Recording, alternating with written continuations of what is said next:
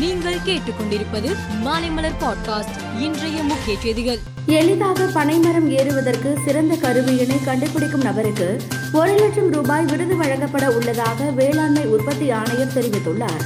மேலும் இந்த போட்டியில் பல்கலைக்கழகங்கள் தனியார் நிறுவனங்கள் முன்னோடி விவசாயிகள் மற்றும் தொழிலாளர்கள் கலந்து கொள்ளலாம். பனைமரம் ஏறுவதற்கு சிறந்த கருவியை கண்டுபிடிப்பவரை தேர்ந்தெடுப்பதற்காக அரசு தேர்வுக்குழு ஒன்றினை அமைத்துள்ளது.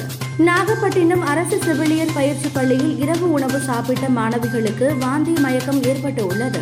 அவர்கள் சாப்பிட்ட உணவில் பூரான் இருந்ததாக புகார் எழுந்துள்ளது. பாதிக்கப்பட்ட மாணவிகள் மருத்துவமனையில் சிகிச்சையில் உள்ளனர். இந்திய ரயில்வேக்கு கடந்த ஏப்ரல் மாதம் ஒன்றாம் தேதி முதல் இந்த மாதம் எட்டாம் தேதி வரை கிடைத்த வருவாய் விவரம் வெளியிடப்பட்டு உள்ளது. இதன்படி இந்த காலகட்டத்தில் மொத்தம் சுமார் முப்பத்து மூன்றாயிரத்து நானூற்று எழுபத்து ஆறு கோடி வருவாய் கிடைத்துள்ளது.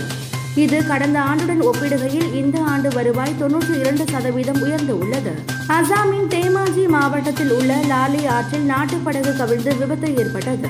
இதில் ஏழு பேர் பயணித்த நிலையில் ஆறு பேர் பத்திரமாக மீட்கப்பட்டனர். மேலும் ஒரு வயது குழந்தை காணாமல் போயுள்ளதாகவும் குழந்தையை தேடும் பணி தீவிரப்படுத்தப்பட்டுள்ளதாகவும் அதிகாரி தெரிவித்தார். இலங்கையில் ஏற்பட்டுள்ள வரலாறு காணாத பொருளாதார நெருக்கடி மற்றும் அந்நிய செலாவணி பற்றாக்குறையால் அத்தியாவசிய பொருட்களை வாங்க முடியாமல் இலங்கை திணறி வருகிறது. குறிப்பாக கச்சா எண்ணெயை பெற வேண்டுமானால் எழுபது லட்சம் டாலர் செலுத்த வேண்டும். ஆனால் அவ்வளவு டாலர் இல்லாததால் இலங்கையால் வாங்க முடியவில்லை. அதனால் மூன்று வாரங்களாக அக்கப்பல் அங்கேயே நின்று கொண்டிருக்கிறது.